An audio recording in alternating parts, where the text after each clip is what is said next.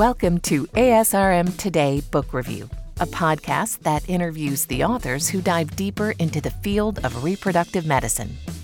I am Jeffrey Hayes, your host for this episode of the ASRM Today Book Review. On the show, I have the pleasure of speaking with Dr. Robert L. Klitzman about his book, Designing Babies How Technology is Changing How We Create Children. Dr. Klitzman is a professor of psychiatry in the College of Physicians and Surgeons in the Mailman School of Public Health and the director of the Masters of Bioethics program at Columbia University. His prior books include Am I My Genes? Confronting Fate and Family Secrets in the Age of Genetic Testing, The Ethics Police, The Struggle to Make Human Research Safe, When Doctors Become Patients, and A Year Long Night Tales of a Medical Internship. He's received several awards for his work, including fellowships from the John Simon Guggenheim Foundation and the Russell Sage Foundation, and is a gubernatorial appointee to the Empire State Stem Cell Board and a distinguished fellow of the American Psychiatric Association. Dr. Klitzman, thank you so much for being able to join us today. My pleasure. Right off the bat, I, I enjoyed this book very much. And in the introduction to Designing Babies, you touch on the work of Clifford Geertz, whom you studied under, and I've read a few of his books. Available Light's a favorite of mine, although I know that was much later uh, in his career as he as he was reviewing. I guess uh, uh, uh in many discussions I had about it with some other uh, uh, Geertz people, you know, about his dissatisfaction or the decline of anthropological study as he was as he was getting older. Based on the difficulty of the subject matter of reproductive medicine and reproductive technology that you tackle in this book can you talk a bit about why you lean towards more traditional anthropological or qualitative approaches, such as Geertz's thick description approach, rather than more quantitative? Yes, great question. Thank you. So, uh, Geertz uh, argued that uh, it's important to try to understand what people are doing in various situations and how they themselves look at those situations. So before him, there were, for instance, Marxist anthropologists who would go into a society, a particular island, say in the South Pacific, and they would find Marxist approaches. They would find that you know capitalism didn't work, let's say, or there would be Freudian anthropologists who would go in and to a society and they would find things that supported Freudian theories that, you know, there was, I to say free love, but that there were not the kind of stringent sexual taboos that we might have in the West. And he argued that that's a problem. That is, that anthropologists go in and find what they're looking for or are shaped too much by their own biases or preconceived notions. And that instead it was important to take a grounded approach, so to speak, of trying to understand how people themselves understand what they're doing, how they look at the world that they live in, uh, what their own theories of them are, rather than have our own preconceived conceptions. And I think in a lot of quantitative research, and I've done a lot of quantitative research, we as researchers often then have our own preconceived notions of what's going on. You know, we're going to look at depression as being the issue in a particular situation, for instance, or stigma as being an important issue, or whatever it is, uh, and uh, and that's what we're going to measure. Whereas what Geertz argued is we should listen to what people are saying who are actors in that situation. So I went out to try to to speak to people involved in the infertility industry, both uh, physicians who are experts in reproductive endocrinology and infertility, also nurses who work in IVF clinics, mental health professionals, and patients. Uh, to understand how do they each look at what they're doing what do they think they're doing? What are they doing, etc. And therefore, to avoid any preconceived notions that I or someone else may have. And that then open up a whole range of issues that have often not gotten much attention, as I describe in the book so it, it too in that approach and, and before people start running for the hills just because i use the word you know qualitative over quantitative you it's actually you do a good balance i think a, a, a mix almost. It's it's so it is it is more mixed method but i just i just didn't want you know a lot of more quantitative uh, uh minded readers to you know go screaming for this go oh, i don't i don't want to just read people's interviews uh which can which can sometimes you know be the case unfortunately. Um so in summing up what you were just describing also for people you know it, it always seems to me when someone undertakes a more uh, uh a heavier qualitative approach it's it's about learning the mindset of yes. whom your subjects are. And in trying to learn the mindset of someone, do you think that that's an extension of trying to facilitate change or just to put ideas on the table? Well, that's a great question. So I often take a, uh, start to investigate an area where, to me, it seems there are questions that I don't know the answer for. So, for instance, you mentioned I wrote a previous book called When Doctors Become Patients. So, I, as a doctor, had a medical issue at one point and was surprised at how being a patient was completely different than what I thought it was going to be. So, I wondered, will the other doctors face that? So, I went and interviewed 75 doctors who became patients and found out how much they didn't know about what it was like to be a patient, what they had to learn, what they had to unlearn, and led to a group of papers that appeared in the Journal of the American Medical Association elsewhere, and I think had been they've been well cited, and I think they've had an impact of uh, teaching us what we didn't know uh, as doctors often. Uh, for an example, or you mentioned I did a book called The Ethics Police. I interviewed members of uh, of dozens of different IRBs around the country in depth, which no one had ever done. So people had done surveys of IRBs, how much time do you spend on a protocol, but no one had asked IRBs. And I should just say before that, I first interviewed uh, researchers, what do you think of IRBs? And they all said, you know, they block research, they have too much power. When I interviewed IRB members, they said, well, we don't have any power, we're just following the regulations.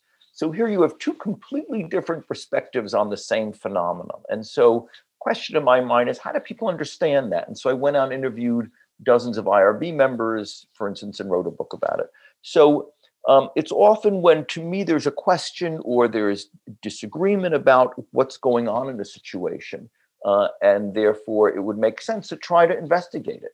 Uh, and usually there is a problem, and usually there are ways of improving the situation. Very rarely are we in uh, you know complex situations in which something can't be made better in some way. And so i try to understand what could be made better. Usually there's a conflict is what's going on is why there's questions.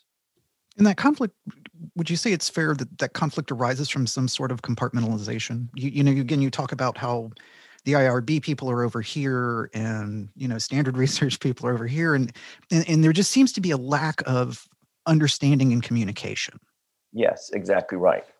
And so that is what underlies. I should tell you an anecdote about how I got interested in all this, which is I actually uh, went spent a year living in a Stone Age tribe in New Guinea studying Kuru, which is the same as mad cow disease and was spread by cannibalism in this tribe. And this was before mad cow disease occurred, which was in the late 80s. Uh, I went and investigated this disease, and the people believed the disease was caused by sorcery and could be cured by sorcery.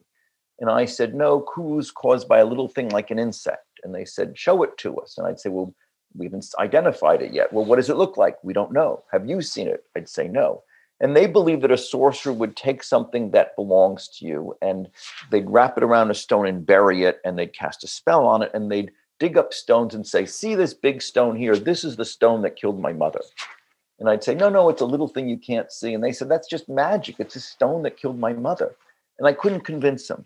So I've long been interested in how people, patients, often, often patients versus doctors, or nurses versus doctors, or different doctors in one discipline versus another, look at the same situation from different perspectives, and therefore conflict comes up. And why is that? And how can we address the conflict?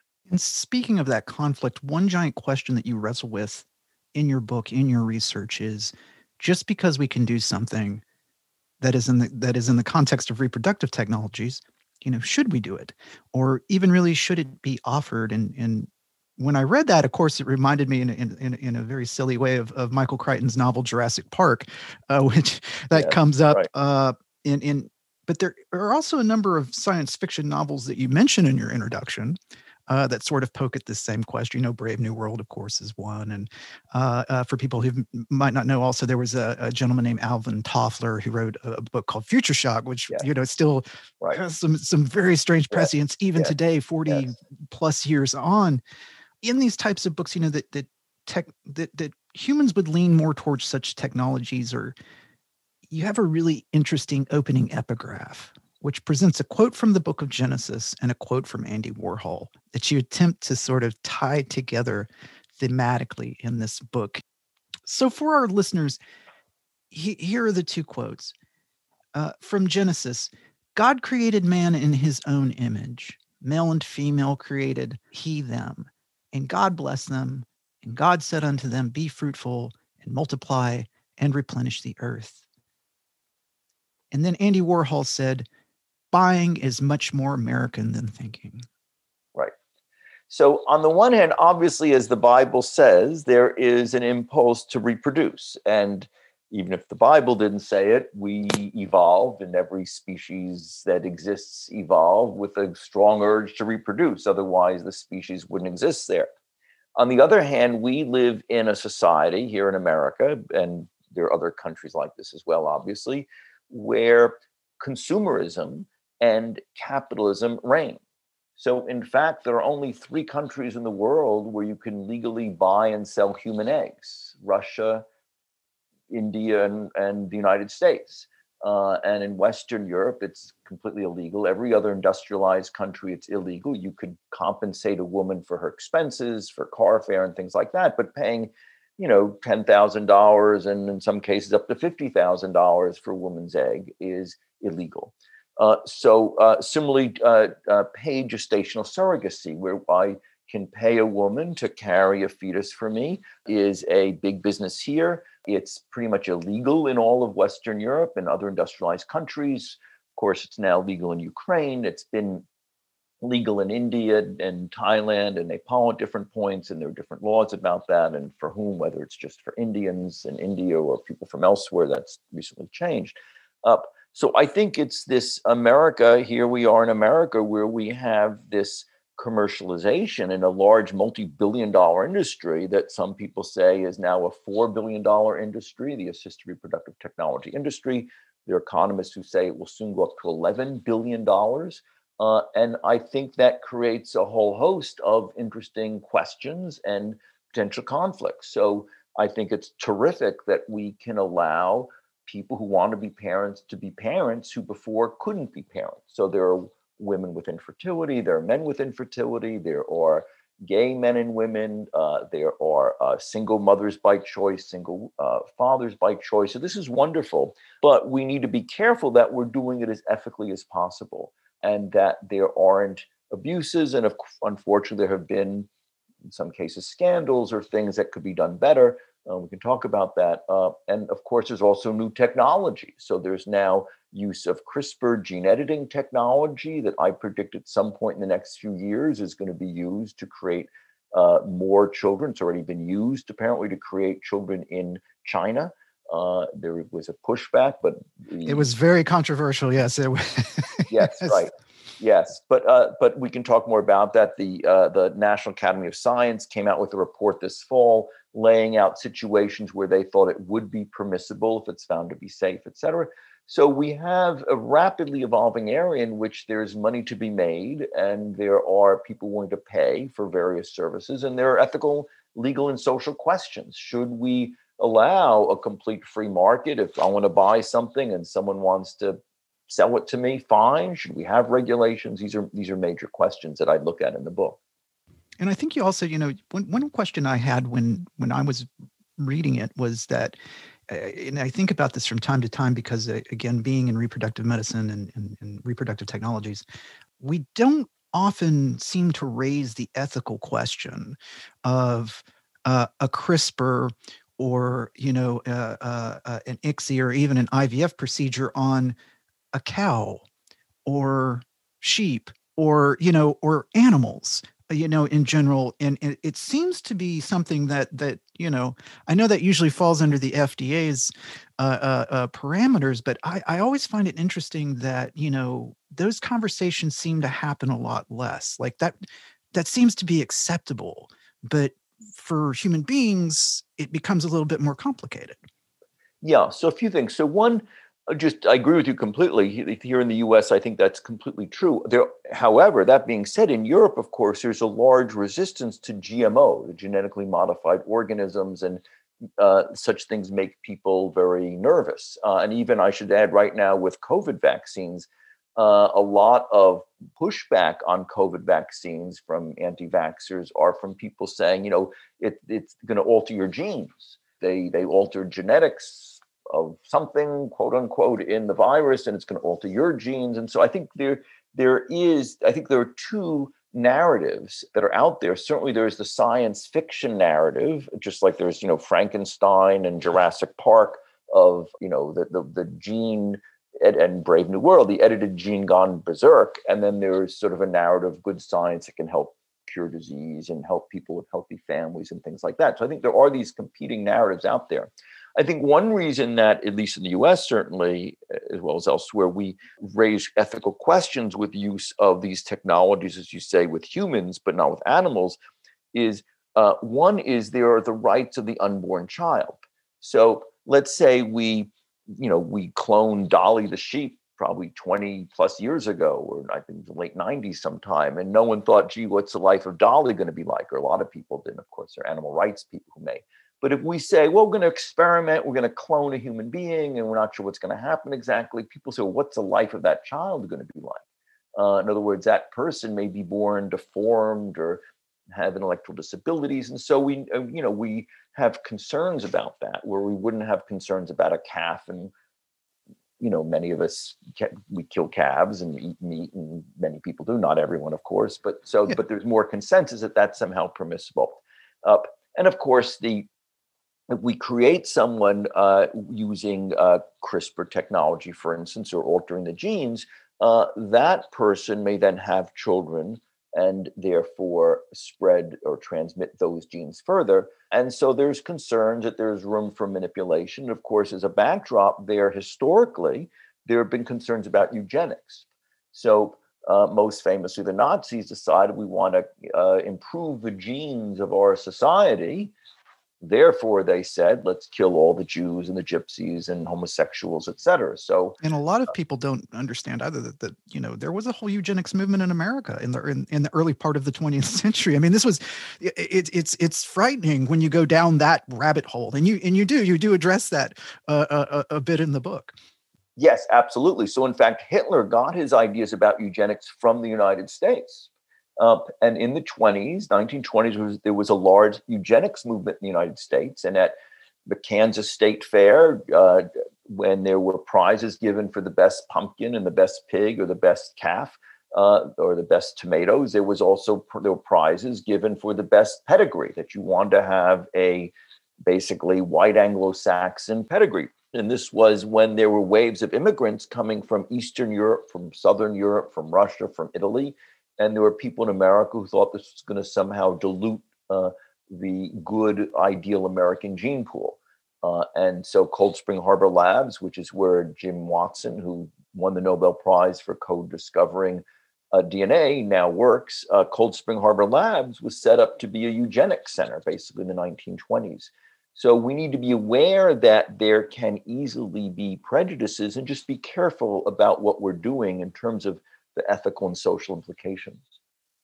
And speaking of social implications, and, and also just to transition uh, away from the ugliness of eugenics and, and back to uh, to more uh, recent ethics uh, discussions on CRISPR and, and other reproductive technologies, I found it fascinating that that you discuss social pressures, and in your book you name it the Parents Club. You know yeah. this genetic need to reproduce.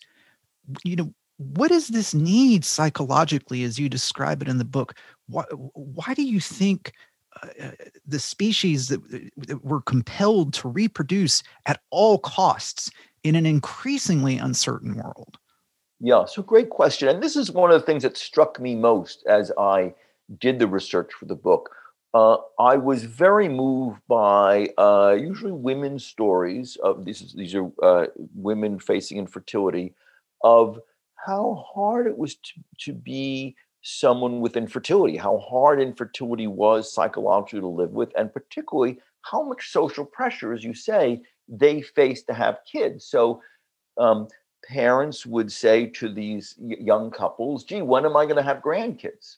Or, and some there'd be jokes about it, right? Like, uh, you know, I hope you're busy making grandkids for us or something. Or when uh, these uh, uh, young adults, often people in their 20s, 30s, would go home for Thanksgiving to their parents. On the mantle, there would be pictures of all the grandkids. uh, or and uh, uh, otherwise and otherwise they themselves would not be there on the mantle, whereas perhaps previously there was a picture of them on the mantle. Um, similarly, a lot of women said that when they were now in their mid 30s, late 30s, hadn't had children, and yet all of their friends, their cohort of people who they went to college with or high school with, uh, were all having babies and talking mommy talk and et cetera, and they were not part of that. Uh, and uh, what hurt them was they would say, as I describe in the book, uh, that people would say to them, uh, "Gee, I guess you're too focused on your career, huh? Or you don't really care about having kids." And they would say, "Actually, you know." They may not feel comfortable saying, or they may say, you know, they said to themselves, actually, we love to have kids. It's not that we're too focused on our careers, but we have infertility. And of course, even within that, it's often difficult in a couple because a lot, of course, half of infertility is male infertility, and about 10% of all men are infertile, about 10% of all women. So, total of about 20% of all couples. But often the male would say, Well, it's your problem, he would say to his wife. Uh, you know, it must be something wrong with you. Uh, that we're not getting pregnant, and the uh, uh, often half the time it was the man, and often men feel well to not have a kid is not being macho. There must not be something wrong with me. It must be you. And so there are a lot of psychological dynamics that are there. And of course, even though we know that there is a strong drive to reproduce, and we wouldn't exist otherwise, there's a strong sex drive. Uh, but having kids also it brings great meaning to people's lives. Uh, so there are people who've told me, people who are extremely successful in the world, who are CEOs of you know, you know, billion dollar entities, corporations, foundations have told me, you know, the most important thing in my life, the most rewarding thing in my life has been having children, not having this successful career, but having kids. So this brings enormous meaning to people. Going on a tangent, I think partly people all need a connection to something beyond themselves. For some people, it's religion. For a lot of people, it's having kids. That's a way of living on, so to speak, into the future. Uh, and uh, you may feel, gee, my life's not all that great but I'm going to have kids and they'll have a better life. Uh, and so there's a lot of ways in which having children is a great source of meaning. And of course, if you can't do that because you're infertile, either biologically or in the case of gay men or single women or lesbians because they, you know, need assistance to do that, uh, uh, that becomes a great drive. And of course, one problem with that, as I discuss in the book, is also that it could lead to a lot of conflict again because the cost can be quite high. And so couples will often get into debates of how much is a child worth? How much should we spend on this project? So, so there is this drive, and then there are problems that come up as a result. I could talk to you literally all day about this book, uh, but we're almost out of time. Uh, so I, I, just want to say um, I, I, have one more question uh, for you. Um, in 300 plus pages, you cover an immense amount of ground and you present a lot of pros and cons about reproductive medicine and reproductive technologies and these large ethical questions that we're just we're just scraping the surface of here in our in just our short discussion today. What is something that you hope readers will take away from this book? Great question. So I would say that patients and patients' families and doctors as well should realize how hard infertility is, as we were just talking. To also realize that there's an immense range of choices. And a lot of patients said, I was just not prepared for this. I thought we'd see the infertility doctor, I'd have a round of IVF, I'd have a kid, I'd have a take home baby. And so people are not prepared for the fact that this could be a very long journey that can take a number of years and be very expensive. As part of that i think i think providers can do a better job in several ways. I think they providers and fertility specialists do enormous great work. However um, they often um, don't set patients expectations appropriately. They often want to think gee you know it's a commercial transaction we'll have you have a child not be a problem and a lot of people say when it doesn't work out a lot of doctors and this occurs in other areas of medicine too will distance themselves from the patient, not return phone calls. The staff won't return phone calls. No one's there for the patient when they, he or she has a miscarriage or, you know, the, couple has a miscarriage, et cetera. Um, and I also think that we need to get better data. So CDC collects data from IVF clinics, which is very important, but collection is voluntary, it's not mandatory. And the amount of non reporting has been going up. I think this is a problem. I think that uh, it's important to have the data so we know how to best help our patients. There are, I think, we need to prepare doctors in assisted reproductive technologies for CRISPR, which is coming down the pike for deciding when to use it. And there'll be certain guidelines, but there's going to be a lot of leeway and you know when to use it, et cetera. Uh, there'll be early clinical trials at some point. So there are new technologies, and we need to be careful that we're not. There, there have been instances where uh, there have been uh, new inter- interventions that have been offered that have a high price tag that end up not being shown to be effective. And this happens in other areas of medicine as well. But we do need to be very careful about this going forward. So I think those are some of the issues. Uh, and I would hope that the book would help, uh, as you say, uh, a wide variety of people of uh, how uh, infertility specialists can do better, often better bedside manner, or they've said things that end up being heard differently. Uh, I think getting ready for the fact that whole genome sequencing, whole exome sequencing is coming down the pike, involving genetic counselors more uh, in what IVF clinics are doing is something we're going to have to do as we look toward the future. So I think getting ready for new technologies, changing laws we have to adjust for, et cetera. The book is Designing Babies How Technology is Changing How We Create Children. The author is Dr. Robert L. Klitzman, who's been our guest today on the ASRM Today book review. Dr. Klitzman, thank you so much for being able to join us. Thank you so much.